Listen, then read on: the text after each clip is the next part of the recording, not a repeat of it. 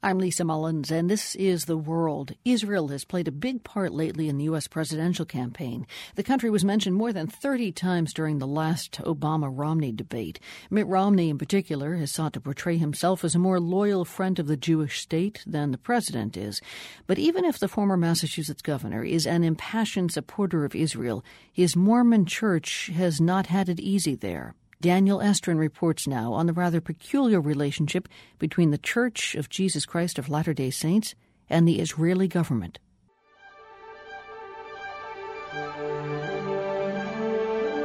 There's a lot more to this place than what you'll learn from the video they play on the public tour. Welcome to the Jerusalem Center for Near Eastern Studies. People in Jerusalem call it the Mormon University. We are pleased to share with you this spectacular view of the Old City and the distinctive architecture and spirit of this building. It's a satellite campus of Brigham Young University. Each year it hosts about 200 students for study abroad programs. And it really is a spectacular piece of real estate. It's a 125,000 square foot limestone building that slopes down a hill in eight levels. And it's got a panoramic view of the whole city the Mount of Olives, the ancient walls of the Old City, and the city's centerpiece, the Golden Dome of the Rock.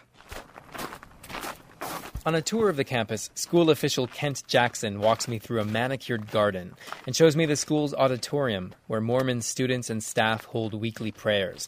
It's got a massive organ with more than 3,000 pipes. We think it's the finest organ in the Middle East. What the tour doesn't discuss is the wrenching saga when the center was being built in the mid 1980s. Israel's ultra Orthodox Jewish community was fiercely opposed to the building. Rabbis feared the Mormons were coming to convert Jews.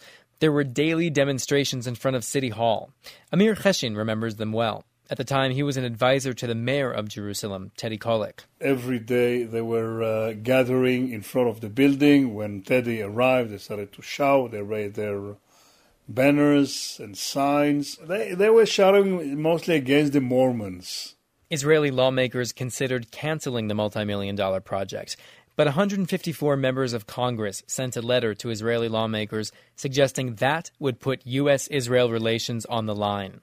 Israel's government relented, but under one condition. The Mormons had to promise not to proselytize. As part of the agreement, church officials prevent Mormon students and any Mormons visiting the country from even talking about their faith with Israelis. Cheshin, the former mayor's advisor, was recently on a tour of the Mormon Center. I wanted to hear from them something about the Mormons. They don't spend one word about the Mormon community, the Mormon belief, or the Mormon uh, religion. Who, who, are you? What are you doing? what, what is your uh, belief? He says a Mormon official showed the tour group a framed document, a pact that the Mormon church made with the Israeli government not to proselytize. Now, here's the strange thing about that pact.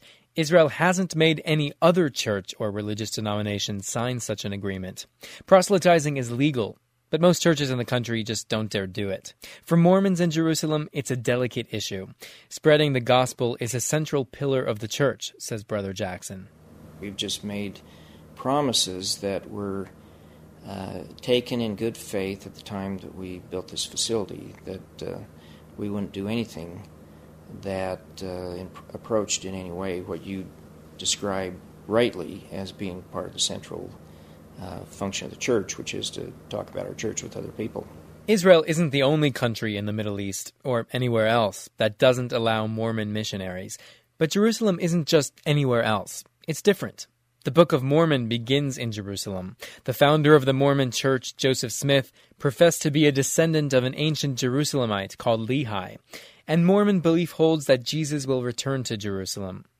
Still, church officials say they are not going to ask Israel to revisit the non proselytizing agreement. We recognize that we've been very blessed to be here in this country, and it seems to me like it's a pretty small price to pay for the benefits that our students get out of being here in this country.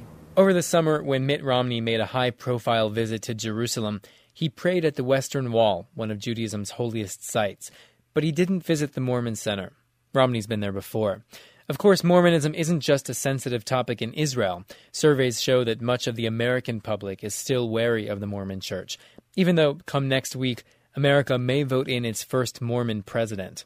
And if that happens, Mormons in Jerusalem, who've kept their beliefs to themselves for two decades, will likely start getting a lot of questions from curious Israelis.